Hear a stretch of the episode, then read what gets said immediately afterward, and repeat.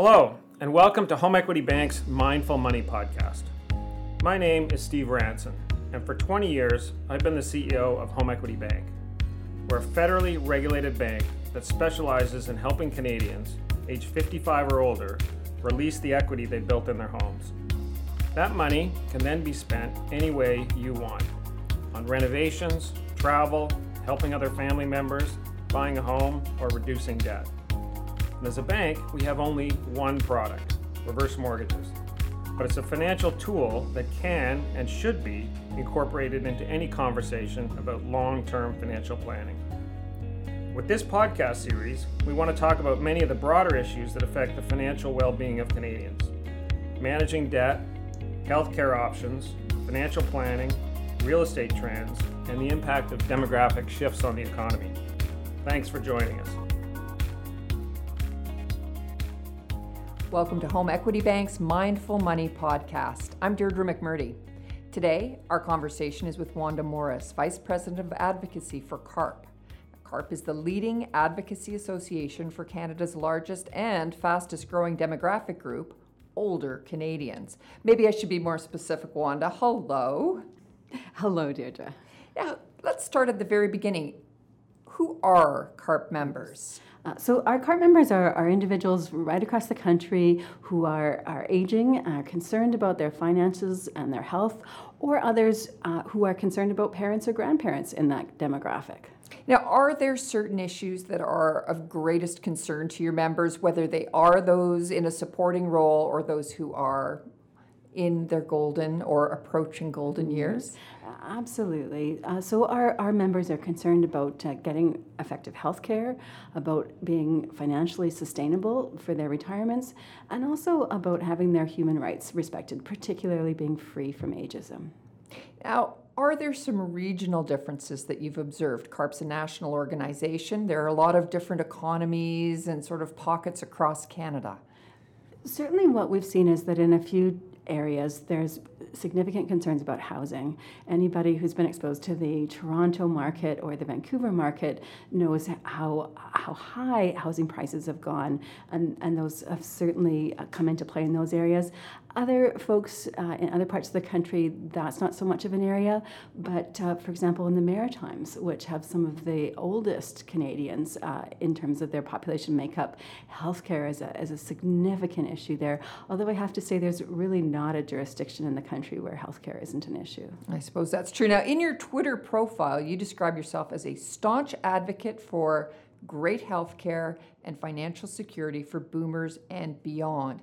Now, do these two issues naturally fit together? Are they distinct? Is there some way for us to unbundle what you've described yourself as? I think the, the greatest connection is that if you are not financially secure, there's a significant impact on your health. We talk about something called the population determinants of health. So, if, if somebody doesn't have uh, a proper education, if they don't have uh, proper finances, that can really play out in the way that uh, they live out their retirement years. Uh, there's also quite a disconnect between the services that we provide as a, a funded uh, national healthcare program in Canada and what people are aware of that's being funded. Um, one of the greatest, uh, I, I, would say, pieces of information that people don't have is that for the most part, individuals must fund their own long term care. Uh, so when people get into their 80s or 90s or in a situation where they need additional home care or additional help, uh, people aren't realizing that they've got to save up for that that. So somebody without financial security can really face difficulties in living the life they want right through till uh, their dying days. Wanda, you certainly make financial security sound like a very fundamental, sort of a real cornerstone of, I guess, well being in, in this case. Are there certain issues that are at the forefront? For example, we hear a lot more about the debt load that seniors are carrying, and in the past, that wasn't as much at the forefront. I, I, think it's really significant. What we see is uh, is many seniors heading into retirement with mortgages, far more than we've seen in the past, uh, and we see uh, individuals very concerned about their children, their uh, millennials or older children who aren't uh, having the same start that they had in life, uh, who have a, a, much bigger hurdle to overcome in terms of, of finding work. And then uh, many people, many of our members want to help their youngsters be homeowners. So we get to a situation where a number of CARP members and others have, have given money to children and grandchildren, and sometimes they couldn't afford to do that. Now, is there a reason why we've seen this increase in debt and sort of uncertainty around the financial future for seniors? Well, I think a key part of it is that they are giving money to children and grandchildren to help them get established in a home, in a career, getting through education. Uh, we've also seen a rise of what's often called gray divorce. Uh, and when you couple that with a very high housing market, you know, a couple might have bought a house, you know, 20 or 30 years ago and be living together in it quite comfortably. But when suddenly they need to finance two households, what looked like a comfortable retirement can become financially precarious. Now, maybe put on your CPA hat because I know that you are a, a chartered accountant by training. Uh, what about the state of financial plans? I mean, you're identifying this as such a core issue and you're speaking about the pressures around it. Are Canadians doing enough to plan their financial future, in your view? You know, if there's one thing I hear from our members, probably more than anything else, it's if I knew then what I know now, I would have saved more for retirement. Uh, it's one of the big reasons why CARP pushed so hard for uh, changes to the Canada Pension Plan, so that uh, the children and grandchildren of our members would have some further security in retirement. Uh, you know, certainly there's many of our members that have done all the right things and are in great shape financially for retirement, but there are many, many more who aren't. Uh, one statistic that always terrifies me is that fully one quarter of our single seniors, uh, and those are mostly women, live in poverty. Well, it's, it's a pretty remarkable statistic for sure. And in a recent National Post column, you addressed some of these uh, pressures as they are exacerbated by the erosion of corporate pensions in particular. Now, how is that manifesting in terms of the senior population in Canada? The, the situation with pensions, I mean, I hope everybody that, that hears this goes to our website and signs up to uh, carp.ca slash pensioners to protest against uh, the current laws. We've, we've launched a petition to change them because, frankly, they are unfair. Uh, as one of the Sears pensioners said, uh, if, if I stole money from the company, I would feel the full effects of the law. How come the company can steal from me? So we think about pensioners who have worked for their organizations for not just years but decades, uh, taken a wage as they worked, but deferred much of their compensation to have a pension in retirement. And now a big chunk of that pension is at risk of disappearing. Uh, I think it's it's very clear that our laws don't go nearly far enough to, to protect pensioners in retirement and that has significant consequences. You know, if you were to lose 20% of your current paycheck, how would that feel for you? And, and when we think about pensioners losing 20% of their incomes, that's a, you know, it's a significant setback. And, and often we're not talking about high wage earners, so that's not you know, that they're cutting their vacations down from five a year to four, they're really having to, to cut back significantly, and they're often losing some of the benefits they had as well the, the physio, the extended health that was going to make their retirement just that much more comfortable. What sort of changes are you pushing for with this petition, Wanda? Well, what happens right now under the law is that if a, a company becomes bankrupt or, or seeks uh, protection from creditors, the unfunded portion of a pension, uh, the amount that a company hasn't paid over the years, which can be very significant, has no protection. Uh, and, and we saw what, what happened, for example, to, to Nortel, to, to Indalex, to, to individuals at other companies, where they, they were simply left without any security. So, what CARP is saying is you know, if there is such an event, you know, if a, if a, corporation hits troubled waters, the pensioners shouldn't be at the back of the line, they should be at the front. So we're asking for something called super priority. Put the pensioners at the front of the line. Uh, you know, bankers have many different customers. A creditor working with a, a, company maybe is owed for 30 or 60 or 90 days worth of goods or services, but a pensioner can be owed for 10, 20, 30, 40 years of work. And they don't have the option of getting another job. You know, they don't have multiple pensions to pull on. So uh, I, we think, I think it's critically important that we put pensioners at the front of the line and give them the fullest protection that we can. Another thing that CARP is supporting is the development and implementation of a national senior strategy. It does seem like there are a lot of ad hoc programs and departments, both, I guess, federally and provincially, that are involved. What would this strategy look like, Wanda? One of the challenges that we have is that there's a almost a circle of things that happen. Like let's take the, the situation of caregivers. So we want to uh, alleviate um, the, the challenges that caregivers face. Uh, so we need to, to um, provide respite care, but we need funding for respite care and we need respite care beds.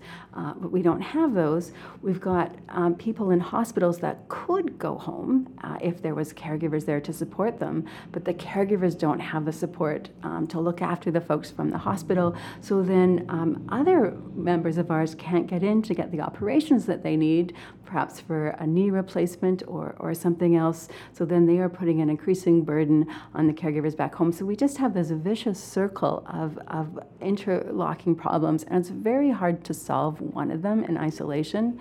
So the idea behind a senior strategy is, is let's grapple with this whole issue once and for all. Um, we also have you know the significant challenge of, of the federal funding for healthcare, but the provincial setting of priorities. So the federal government might say, you know, we want to put money into home care, but eh, you know the provinces have a lot of autonomy in how they spend money, and certainly what we've seen in the past is that that money is taken and it's spent um, sometimes uh, just goes into general revenue. So the idea of a senior strategy where we get the, the federal government and the provinces on board, you know, committing to look at, at overall solutions because frankly, this is just the tip of the iceberg. We're seeing now that we have more Canadians 65 and over than under 15, uh, but that number is going to go up exponentially. Right now, I believe we have four people working for every person that's retired, and you know, within the next uh, generation, we're going to see more of a two to one ratio. If we don't fix this now, uh, it's not getting better. What about the whole issue of aging in place. Where does that fit in, and what is it going to take to get some more traction and support for that option? I, think you, you have two questions. You know, one is, is how do we encourage people to stay at home? Uh, and the other is how do we allow people to stay at home? And, and the answer is the same. I mean, people want to live at home. Uh, but it takes a, a, certain amount of care for them to do so. Now, we know that there's approximately $26 billion um, donated, spent every year uh, by unpaid informal family caregivers. If the healthcare system had to pay for that, it would go belly up. But the reality is that the reliance on these informal unpaid caregivers uh, is not sustainable. Uh, and where the situation is probably the most difficult is where we have individuals with dementia, uh, Alzheimer's, or, or other types, where these individuals will do so much better at home because when they get moved, if their routine changes, that could be very unsettling. Uh, they have individuals who don't know what their needs are, find it harder to speak with them, so it puts a tremendous strain on the system. Yet there's you know no caregiver that's more stressed than a caregiver for somebody with dementia. So the idea is we really need some robust investment in home care, providing support, um, giving people some control over how they spend those dollars. Uh, I think we, we need to be uh, to recognize that you know, what somebody might need is, is not what somebody else might need. And, and if somebody can come in and, and chop vegetables or do vacuuming, and that allows a caregiver to, to keep their loved one at home, then we should be supporting that because it's a heck of a lot cheaper to keep someone at home than in you know, a long term care facility or, or a hospital. Um, you know, people generally want to have their loved ones at home, but the burden can sometimes be really crushing. And then there's the second tier of issues is that uh, you know, we already know we have so many women in Canada that uh, live in poverty in retirement in their, their older years. And you know, one of the big reasons for that, we're going to talk about the wage gap. Another one is that it's typically women that take time out to child raise. Uh, and so they're not contributing to corporate pension plans or Canada Pension Plan during that time. And often their earning trajectory uh, reduces because of those choices. And now, what we see with many Canadians living older is that uh, it's typically the, the daughter or the daughter in law who is the caregiver and who stays home and is once again out of the workforce. Uh, so, if we don't do more to, to look after our caregivers, you know, not only are they getting um, physical and, and mental health challenges, but we're condemning them to also live in poverty as they age. You've been vocal in the past about the need to age proactively. What do you mean by that? You know, one of the, the things we do here at CARP and our sister organizations in Media is we're pretty relentless in tracking our data. And we look at, uh, you know, if we send an email, how many people open it, how many people click. And, and I can tell you that there's really nothing that gets a, a, a higher a, lower open rate or a, or a greater um, unsubscribe me rate than a, a, product or a service that's uh, designed to help us age well. So whether it's about um, how to handle incontinence or how to go upstairs or walk in bathtubs, people don't need to be rem- don't like to be reminded about the fact that they're aging. And what I mean about aging proactively is we need to change our point of view 180 degrees because what happens instead is instead of embracing these products and services, people withdraw. Uh, they stay away from group conversations because they can't hear well. Uh, they don't go out because they're worried about having an accident. Uh, they start to live in just a portion of their house because they can't handle stairs. So I, I say, you know, put your big girl panties on, or uh, if you're not somebody who wears panties, cowboy up, uh, face aging. You know, because two things. One is there's some great products and services out there that will help us live better as we age.